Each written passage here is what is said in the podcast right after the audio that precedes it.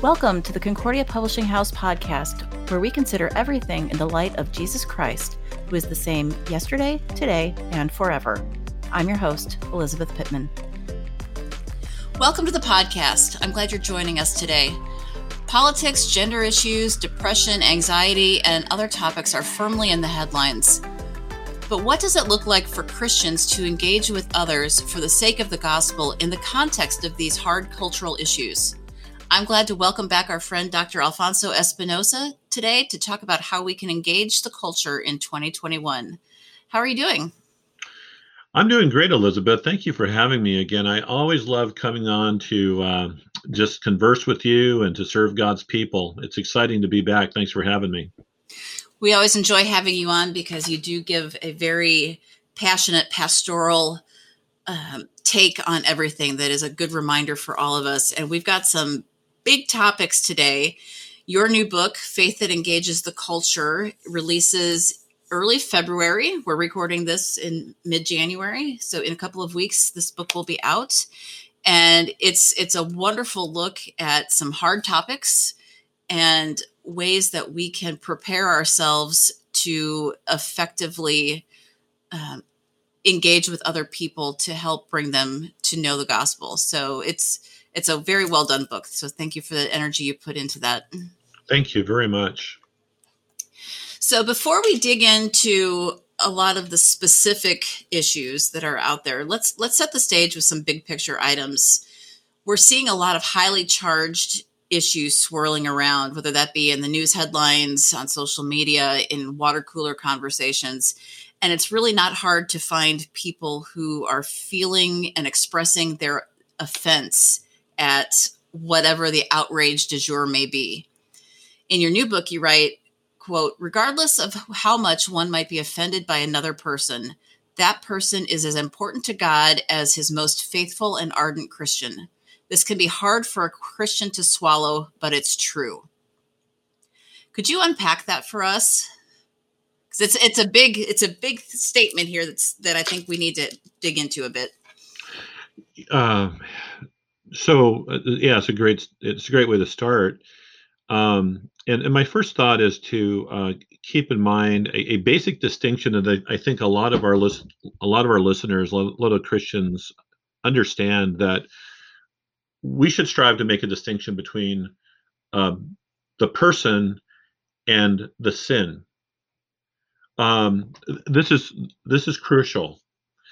Um, and when, when we don't make this, this distinction. I, I, think there's a lot of confusion, and and Satan, who's a trickster and a deceiver, has a way of really getting us off track in terms of what it means to live in the world as Christians.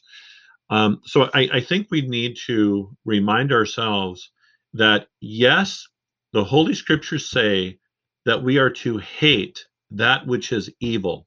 Okay, so so when we're upset uh, regarding evil things that are in the world, um, okay, we get it. We we understand. God gets it. More importantly, and and we're being faithful to God when when we are disturbed by these very important matters. We should be. If we're not, there's something wrong with our faith. Quite frankly. However, the problem comes is when we translate that into hating the person behind the evil. And, and that's when we forget that our Lord Jesus Christ is absolutely serious in his command to love our neighbor as ourself. And who is our neighbor? You know, we, we, we talk about that, we give very simple definitions, but let me get to the core. Our neighbor is the person who is in front of us. And that person in front of us might have a different quote unquote lifestyle. They might have a different political affiliation. They they might be a Satan worshiper. But that person is someone for whom Jesus Christ shed his blood and proves and verifies, therefore, that he loves that person as much as any Christian. So we have to keep this distinction clear before us as we go forward to engage the culture. What does it mean when you say engage the culture? What does that look like? So um, I, I wrote this book out of a, a grave concern I've had for many years that, you know, we all know that witnessing, sharing the faith, faith, evangelism, all the different ways we refer to this, as being crucial. It's consistent with the Great Commission. Go ye therefore make disciples of all nations, baptizing them in the name of the Father and of the Son and of the Holy Spirit, and teaching them everything which I have commanded you. And surely I will be with you to the very end of the days. So we know it, it is our commission to broadcast and to share the saving gospel of Jesus Christ. But I think we get lost along the way, Elizabeth, in terms of how we do that. Now, certainly we do that through the faithful ministry of the office of the ministry, which God's people support and receive the proclamation of the word, the administrative administration of the sacraments. But we need to understand that it continues in the daily lives of royal priest disciples, Christians, in everyday vocation. Christians go out as salt and light, and they too are called to share the gospel. But I think this is where the confusion comes in. What does this look like? And frankly, as we have been confused about this and things remain fuzzy, Christians get really intimidated and afraid about what it means to share the gospel in daily vocation out in the world. Sometimes we have images that, you know, if, if we're going to do it, it means that we get on some kind of soapbox and we start preaching to people around us. No, that's not what it's about. What it's really about is engagement in the sense that that word brings out an understanding of the priority to live in relationship. First of all, a relationship with God that I take into my vocations, where I am in my faith on a daily basis, seven days a week, setting apart Christ as holy in my heart. I'm starting to quote First Peter 3:15, by the way, major section in this book. So I am going, I am going forth worshiping Christ and honoring Christ as I'm doing whatever I do, whether I'm babysitting or I'm conducting a surgery or I'm teaching people. And then the relationship that I have with God then goes forward in the relationship with a person. And a relationship is a two way thing, it is not a one way thing. We don't lecture to people we don't pat ourselves in the back because well i really told them you know i i held my moral ground and i you know and and and i i ended up successfully demonizing them you know and and we we treat that as some kind of uh, spiritual notch to celebrate. No. Engagement is a two-way understanding of communication where we invest just as much if not more effort to listen and to understand and truly love the person that Christ died for, and then respond with the truth, yes, but with the truth of the gospel presented in such a way that most touches that person where they are in their lives. And I explained very thoroughly in this book. It doesn't mean we change the gospel. It doesn't mean we accommodate the word and, and we, we treat it situationally in terms of changing. No, but we apply it according to where the person is at. So engagement is a two-way street that is very considerate about the person. I talk about Christians not only pri- prioritizing the mining and understanding and research of the Word of Christ, but the mining and the investment in understanding human beings, people for whom Jesus died. And if we only care about broadcasting the Word, we don't care about the people themselves, we're really shooting ourselves in the foot when it comes to evangelization. So engagement really encompasses all those considerations. I love how you said that in the book where you say the Christian is to invest in getting to know people with the same vigor they have in getting to know the word of Christ. And just the way you just described it, it's so important to remember that it is a two-way street and we have responsibility to know who we're talking to because some we might have a million and one differences, but somewhere along the way we're going to find something that we have in common with this person what you just said is is a key principle in in this book that that I bring out from Scripture. It's a scriptural principle, um, and as you know, I I think it's important when we write to God's people to equip the church that we we offer uh, schemas and um, systems, ways of easily understanding, because God's word is so clear and so light, and we have a habit of making it too complicated. It's not. It's clear. And so we we use a teaching tool in this book that I refer to as the engagement triangle. And we start off on top of the equilateral triangle. The very top is a perspective, it's a biblical perspective. And then we go down to one of the corners, of, let's say the right corner of the triangle in front of you, and we go to the second point or the second P from perspective to people, to people. And then we go on to the third point, which is place. But let me go back to that second point, people, because it touches on what you brought up. Here to emphasize what the scriptures say about people, I bring out a study on 1 Corinthians 9:22, where St. Paul is divulging and revealing his missionary strategy.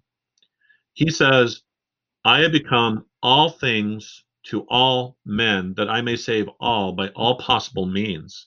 There's a lot of alls involved in that statement. And it means, what is he doing? I am, this is an easy way of putting it, and we should put it in the most uh, clear terms. By the way, this is what your dad always does. That's what I love about his teaching. You get into the shoes of other people. You do your best to walk their walk, to understand them. They'll say, Oh, yeah, I'm not going to go there. That's just, you know, that's sad and that's wrong and that's sinful. I don't want to relate to that person. No, no, no, no. Christ came for sinners, and we should take on the attitude, just what you said, that if this is our priority, you know what God is telling us? There is always the opportunity to find common ground. It is 100% assured that no matter how far off that person might seem in front of us, Elizabeth, there is something we have in common with that person, and we are to strive to identify it for the sake of the gospel and to recognize it and to celebrate it and use it as a springboard for sharing Jesus Christ. And as we are on that springboard, we have to recognize that the words we choose to share the word of God with that person have to fit the person in the scenario. We can't have a one size fits all approach because that's not going to work. Yeah, that's right. And um, this is why uh, looking at perspective, looking at people, looking at place, those three P's on the engagement triangle is so important because all three of those bring out what you just said. There has to be kind of a custom made or tailor made engagement for the person. The the first P of perspective, going back to First Peter 3:15, set apart Christ as Lord in your hearts as holy Always be prepared to give an answer for the hope that is within you, but do it with gentleness and respect. Notice, do it with gentleness. If you're being gentle towards the that person you're speaking to, gentleness, for example, will show um, that you are kind towards that person. You are practicing love, and and so now every detail about that person is important. And then, of course, you go to the, the second point on people, just as I said before about becoming all things to all men. Uh, Paul's not being disingenuous, he's being sincere in truly sympathizing with people to understand them to the best of his ability. And then when you go to place, I, I bring out Acts 17, Elizabeth, because in the place we have this amazing example of St. Paul. When he went to Athens and he went to the Athenians gathered at the Areopagus, you want to talk about an example of of learning how to apply the word of God to a unique situation. He knew they were polytheists, but he finds a way to, to state up front a true, genuine observation that established commonality. Men of Athens, I see that you are very religious in every way. That this was not an insult, by the way. This was this was stating a fact. It was a true statement. And so he has common ground as people who are religious who seek the truth. And then what does he do? He uses their own environment where they have an altar to the so called unknown God. And it's a perfect opportunity for him to say, Let me introduce you to this God. and that's when he talks about the creator and he eventually gets to the resurrected Christ. And along the way, I didn't bring up this point in the book because, you know, the, the book can only be so long. But in Acts 17, he then goes on to quote their poets two times. So he's getting into their shoes, he's getting into their worldview, he's getting into their um, their literature and the things that they're familiar with, and he's going out of his way to serve where they're coming from. Which is such a healthy way to approach building a relationship versus trying to be up on your high horse, beating someone over the head with your opinion. So it's I think it's a much better way to handle. People that. are starving for this, um, Elizabeth. We um, unfortunately too too often on social media, even represented by very fine conservative sources that I truly respect in many many cases. What ends up happening is a perpetuation of division and anger and angst, where we are drawing that line of demarcation. It's us versus them. And when that happens, we lose the vision of Jesus. Jesus came and ate with sinners. I mean, he there was no line of demarcation. He got dirty in terms of a life lived around desperate sinners. And so we can't go along with what we're seeing in the culture. And and and by the way, to, to live that way really promotes further isolationism. We convince ourselves we have to avoid people. No, hate that which is evil, but love people. Don't stop going out you're seeing that um, in a rather pronounced way these days where people are unfriending people who disagree with them. They're threatening to boycott people and businesses who express opinions and it's just not healthy. What how is engagement impacted when christians are militant? And then conversely if they stay quiet? Yeah this is a very important question and and by the way our, our the president of the president of our synod, Matthew Reverend Dr. Matthew Harrison, has spoken to this, um, and um, it, it's an important balance. We we are avoiding both um, an extreme activism on the one hand and an extreme quietism on the other. Uh, we are living in a balance, um, which is very scriptural in so many different ways. It's truly the way of wisdom. So on the one hand, um, we we understand that extreme activism really starts to confuse the kingdoms. We we start to act as if our Christian identity in the kingdom of God is completely bound in the civil realm. It's not. The civil realm can go completely crazy into chaos. That is not going to mean that somehow your faith is less legitimate or important or vital you're still in the hands of God. God's grace hasn't changed for you. God, and I need to say that we said this in one of the prior meetings we had, is still in control, completely in control. In John chapter 9, as Jesus is standing before Pilate, Jesus essentially tells Pilate, I have given you the power to crucify me. So go ahead and do it. I'm still in control. I know what I'm doing. And well, wow, what did he do? Well, he just saved everybody from sin and crush the devil's head. That's all. you know. So so we have to understand that when we get into this activism, we start to assume that we have to merge the kingdoms, we have to confuse the realms, and now it's up to us somehow to make things happen because God can't. Quietism goes too far to the other extreme. It forgets that we are indeed still citizens of the civil realm that God has put us here to be salt and light. If you're salt and light, you have to be, by definition, interactive, Elizabeth. You have to be out in the world. You're there to preserve the, the world and society as much as possible in this very dangerous age. And you're here to be light, to shine upon darkness, to give people hope who are, who are in despair.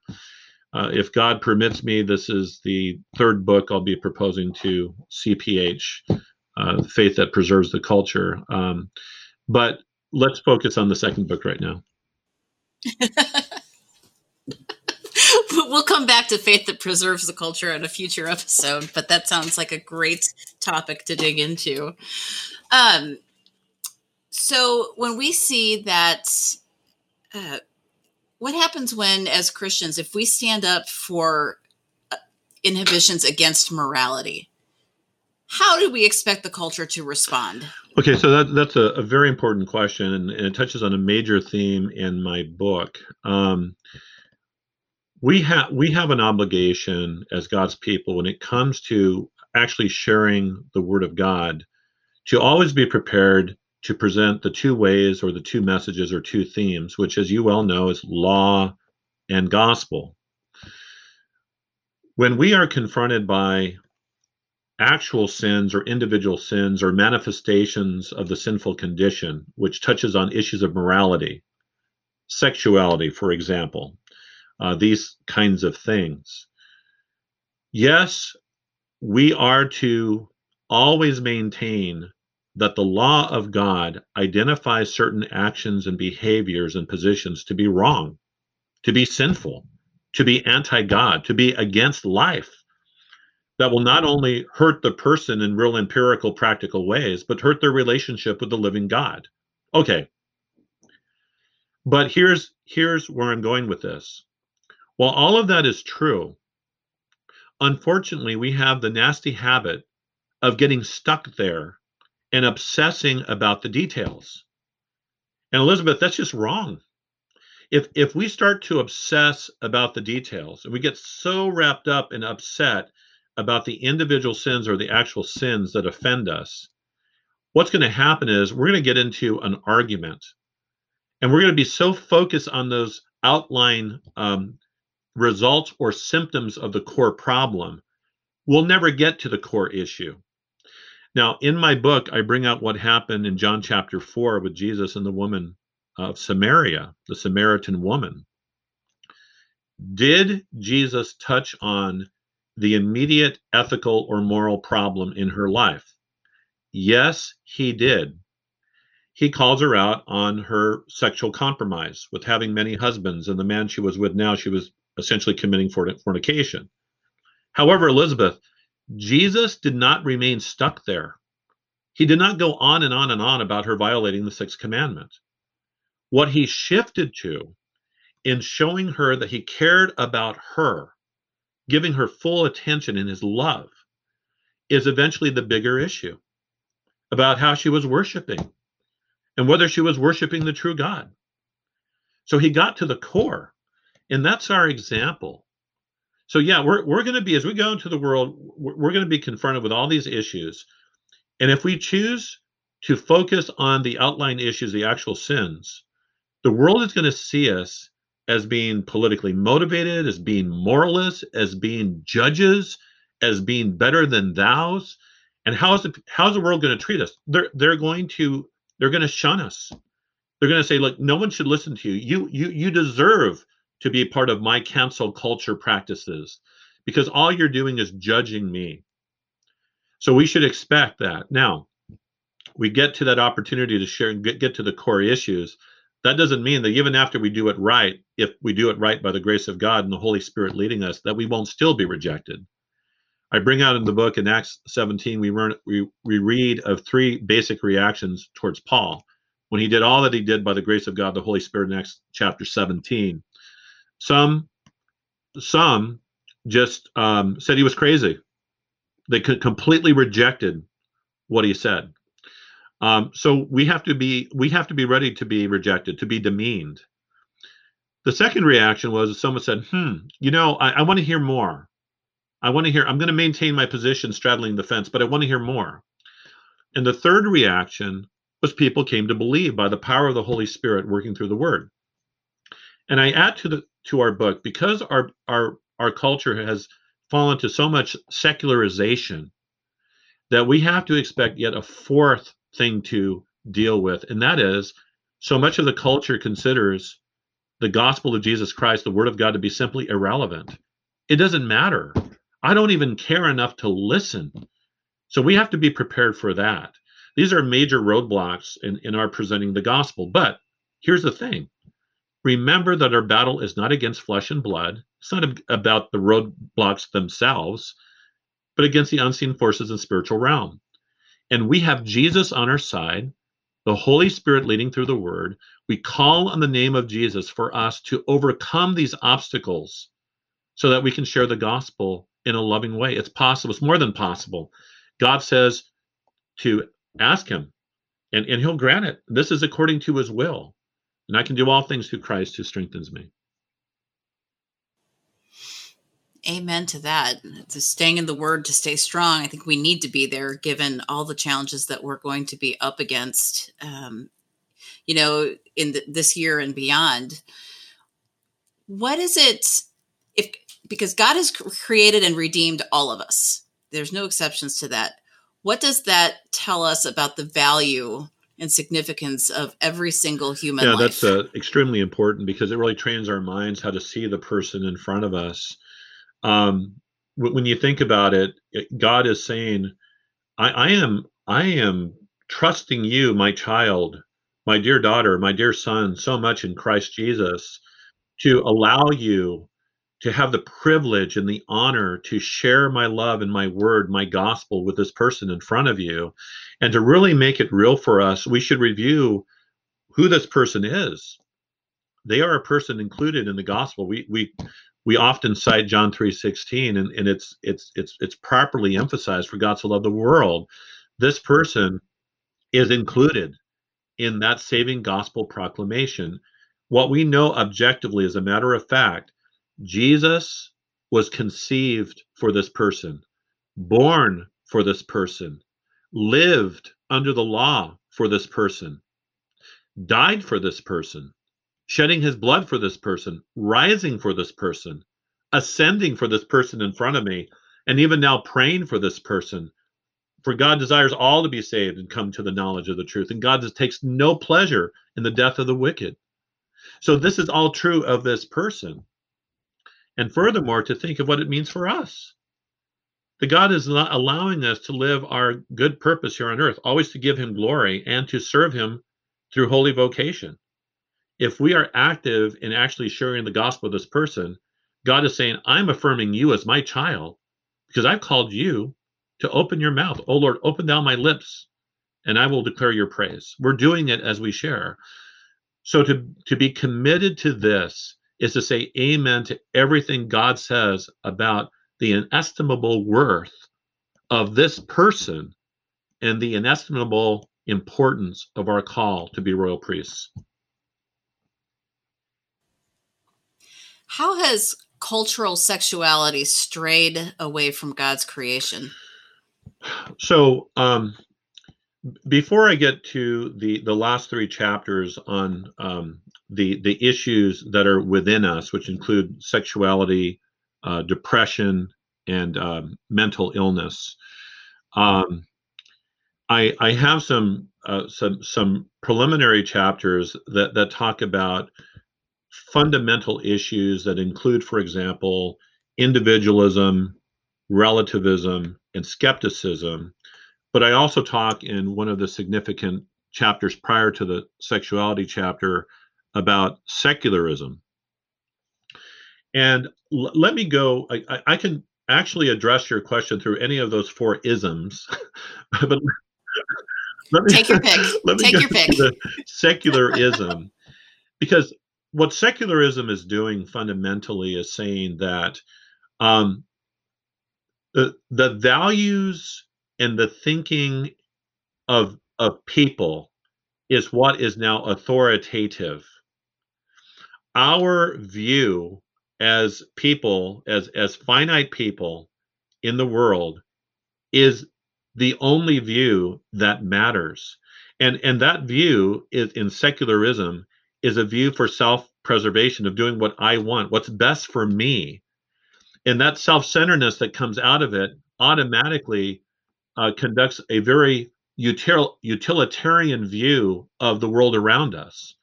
If if something is getting in my way for my pleasure and my living and my life, then I'm just going to run over it.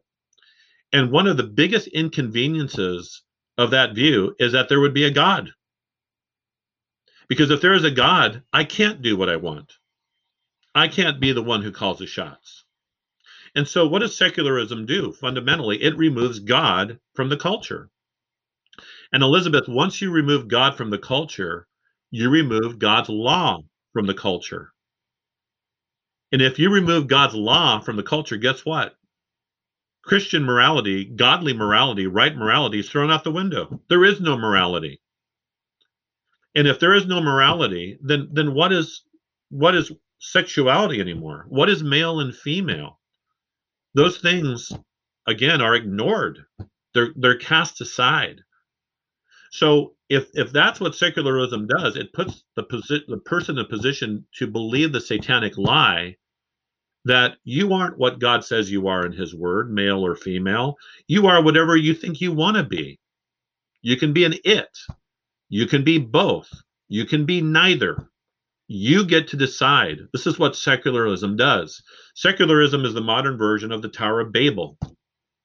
It's building your way to glory in heaven on your own strength and your own steam. So secularism inherently rejects God. I talk about uh, the example in my book, um, which is is an approach that says, look, first of all, the the, the secularists will say, you can't believe anything that religions tell you, any religions, including Christianity, because they're just stories that are made up. Whenever you hear a story, you know that it's made up. Now, what's inherently funny about this and, and kind of self-defeating is that this the secularist who's making this argument is it is they are themselves giving a story. And so they're all, already presenting a self-defeating view. But they go on to say that because just look at all the damage that's been caused. Even Christians who tell their stories, look at how hypocritical they've been in history and how Christians have made mistakes and Christians have done this. And therefore, all the interpretations are wrong. Well, well that's just that, that's just a non sequitur. It doesn't follow. Just because representatives make mistakes, and just because there's been a history of misinterpretation, which, by the way, is true for any field you can name, including science, by the way, doesn't mean there isn't a correct interpretation. It doesn't mean that something is not true just because it's misrepresented.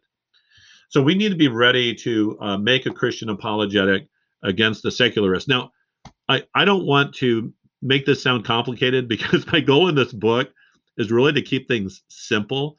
But one of the things I do is I reveal some of the really knucklehead arguments that are out there against the Christian faith. And it'll be very helpful for our readers to dive into that and explore those knucklehead arguments that they're able to combat them and recognize them when they see them. So if we're in a case where we're talking to someone, if we're not condoning their their sexual sin or any sin, but we're truly loving that person committing it, what does that look like? Because I think some people have a hard time yeah, thank separating you very the much. sin yeah, and the sinner. So, so I think it begins with this realization of in, in engagement remember how we said it's a two-way street right engagement? And and part of that when i say you know that that second point on the triangle people it's not just my neighbor in front of me but it's me. It's it's me. And and so i have to consider me. And and as i consider me i am reminding myself elizabeth between the two people in this scenario myself and the other person i already know i already know who the worst sinner is and it ain't the other person. I know more about my sin than anybody else in the world next to Jesus. And if I really know that, I am going to be by the by the Holy Spirit completely humbled and to understand that one sinner is coming to another sinner. And so we say in the book very clearly, it's not a matter of getting into the boat with a person. We're already in the boat with the person. And, and let me get really practical here. You asked the question about sexuality. Se- the, the sexual problems out there are reflections of violations of the sixth commandment you shall not commit adultery. And what I'm saying to you right now is that every Christian in the Christian church has broken the sixth commandment. They have broken it in, in one way, shape, or form, whether in their thought life, in their in their words, what they've done or what they have not done, in what they did before marriage, what they've done during marriage. You talk to Michael Salemink, fantastic executive director of Lutherans for Life.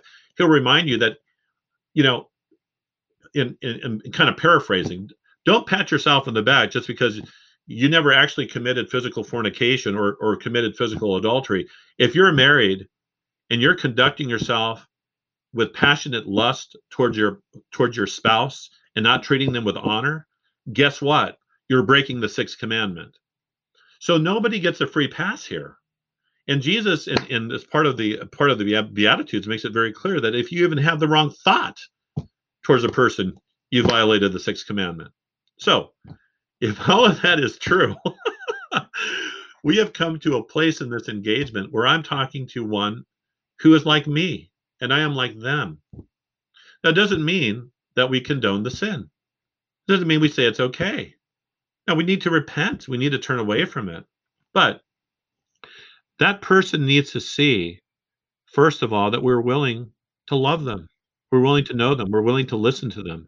And so I become more able to do that if I begin with this first step of knowing that I'm in the same boat with them. And then how do I proceed? I proceed in reminding myself that anybody who is engaged in a sexual sin, breaking the sixth commandment, is expressing our deep human desire to love and to be loved. We are starving for companionship. We, we, we are fighting against loneliness. We want other people to know us. We want to be known. I have that in common with this person too. And so remember what I said about not obsessing with the actual sins? I'm going to remind myself that this is not my opportunity to obsess and to and therefore come off as judging them. But I'm going to take the time to be in the same boat, to quote, eat with sinners, unquote, as we see Jesus doing in the Gospels. And I want to befriend the person. In this chap, by the way, in this book, Faith That Engages the Culture, in going into very uh, important specialty areas, I knew I needed help. So I recruited 12 experts in the field for the various chapters this, this is a wonderful learning experience for me. It's a fantastic reminder of the body of Christ. For the for the chapter on sexuality, Bar- Brian Barlow, who is who specializes in reaching out to those who are experiencing gender confusion or same-sex attraction, is doing a phenomenal job as a vicar out here in the Pacific Southwest District.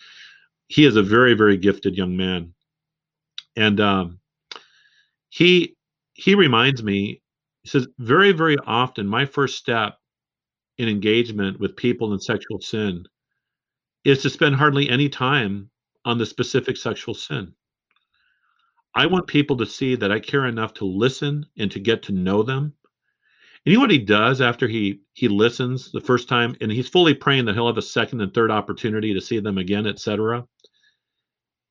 Is he'll ask them after showing real love and concern and investment, how can I pray for you? what's going on in your life where you need help, where you need God's help. And then he'll pray for the person. And then he comes back, and after a while, he's he's described many scenarios where the relationship has just built and grown and grown, and the person now starts to form some respect towards you, some trust towards you. And then you can start to talk to them more specifically about what's getting in the way with their walk with God sexual sin is a very serious sin that gets in the way with our walk with God. But Brian knows to be patient and to invest in getting to know people first. There's a lot involved there, but I do get into it in more detail in the book. It's it's well worth the read. When it comes to um, engaging with people who have addictions or other mental health challenges, why is it important that we shouldn't bypass the consideration of spiritual influences? Yeah, th- th- this is a great question. Uh, as a matter of fact, early on in the book, um, when we talk about a culture, you know, the, the, the title "Faith That Engages the Culture," um, in talking about place, where where we are, I, I, really highlight the importance that Christians remember something that I, I brought out in the first book, Faith That Sees Through the Culture, about dualities and paradoxes. That what is real is not only what we see with our eyes, but what is unseen. There's a spiritual realm. Now, it's easy to say that, and we all say it and confess it as Christians. We believe in the invisible. But do we really? Uh, do we really to the extent that when we are when we are engaging with a person, are we fully aware that there are other forces involved in that engagement? Okay. So when people are, are dealing with addictions, very, very often those people are just inundated with shame, inundated with guilt, inundated with a sense that I am completely hopeless. I am completely stuck. And when people feel that way and think that way, there's a dark spiritual force that is oppressing them to convince them that that's their situation. And we have to understand that if we just say, look, I can't help you until you address that addiction and I'm just wasting my time. If we say that, if we act that way, what we're doing is we're saying everything that God says about the power of the gospel isn't true. We have to understand people with addictions because they're filled with shame and guilt. What, what are they constantly doing? They're, they're constantly lying. That's that's the language of the addict.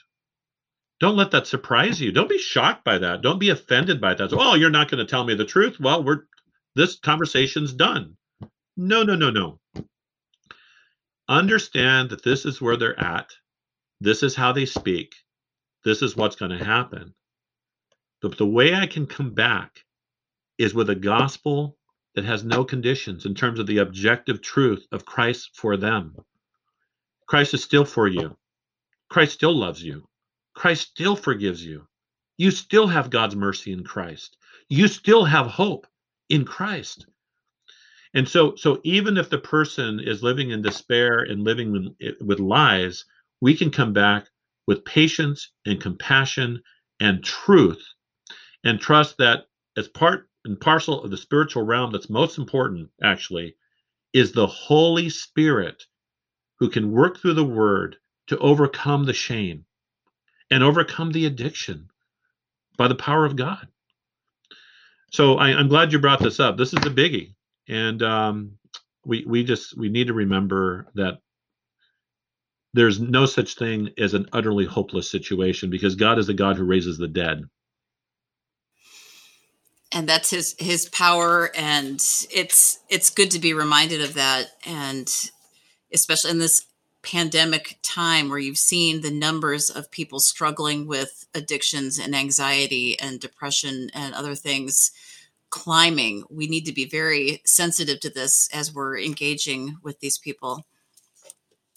As we start to wrap up, what final words of encouragement do you have for our listeners to keep in mind as they go about engaging with others yeah, thank you. Uh, so I want to, for this question, I want to go back again to First Peter three fifteen to set apart Christ as Lord, uh, set apart Christ as holy in your hearts, um, and to always be prepared to give an answer for those who ask you for the hope that is within you, but do it with gentleness and respect.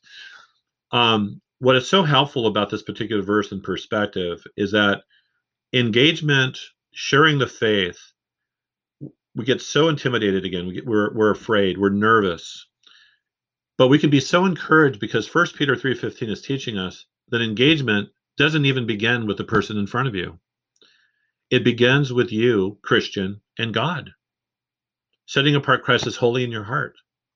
And and to realize that when we invest in our our daily living in our baptism, our constant worship in word and sacrament, and our receiving God's grace and constant mercy, and holding to that, and living in daily prayer in the Word of God, God is so blessing us that He is going to start taking over to put us in an effective position to engage.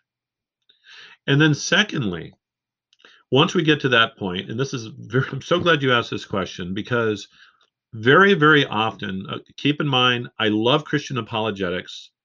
I have a master's in Christian apologetics. I, I can talk about apologetics. But a lot of times people get the idea that 1 Peter 3:15 is for experts in apologetics. That if you can't give this philosophical and, and deep defense of the reliability of scripture and historical evidence for the resurrection, then you can't do 1 Peter 3:15. Rubbish. The fundamental meaning of giving an answer is to give a testimony. It's just to state the truth. You don't necessarily have to quote scripture. You don't necessarily have to cite a Bible verse. You don't have to make a philosophical argument. All you need to do is testify to what is true. God loves you. God loves you. And he loves you on account of Jesus Christ, who was born for you and lived for you and died for you. And that's that's the guarantee that God is on your side. Now, Elizabeth, that's a test. That's a truthful testimony. And at the core of First Peter three fifteen, that's all we have to do. And then finally, as a third point to encourage our listeners, remember the last part. We do this with gentleness. Yeah, we get nervous sometimes that this is going to turn into an argument. We're not out for arguments. We're not out to be argumentative. That that's not the goal of witnessing. Satan would have us believe that so that we would get all out of sorts. No, this is an opportunity for you, Christian, to go against the grain. And no matter who that person is, to be loving towards them, to be gentle towards them. Ask them how they're doing. Ask them about how how their day is going and listen to them. Show them show them what they need to see. Christians who actually are living the faith and connected to that, Elizabeth, is that it, it says respect and respect. And that, as I explained in the book, is respect towards Jesus who is standing there with us listening. So so with those those three things, Elizabeth, I think that we're in a good position to go forward with confidence. That it all begins way before I'm actually in front of somebody with the Holy Spirit, the word word and sacrament, my relationship with God, Christ holy in my heart. God prepares me. Step 2, then when I'm actually out there, all I need is a, a truthful testimony. I don't need to give an elaborate this or that. And thirdly, I get to show the world what it's starving for. Not further line of demarcation in us and them, but being gentle, no matter what. So, with that, I think it really simplifies what engagement is and it helps people to really kind of relax and, and calm down about the prospect you did a beautiful job in the book of doing just that where it becomes it, it's it's not hard to see how we can step back and do this in a way that uh, will benefit everyone both ourselves and the people we're talking to all for the glory of god. Listeners we will share a link to faith that engages the culture in the show notes so you can hop over there and learn more about the book. It releases on february 2nd we're excited for that, and we'll start to look forward to the third in in the mix. It has to be approved first, right? well, we've got to go through the process. so, Dr. Espinosa, thank you for being with us today, and listeners, we'll see you next time. Thank you so much. Thank you for joining us on this episode of the Concordia Publishing House podcast. I pray that this time was valuable to your walk with Christ. We'd love to connect with listeners on Instagram, Facebook, and Twitter at Concordia Pub.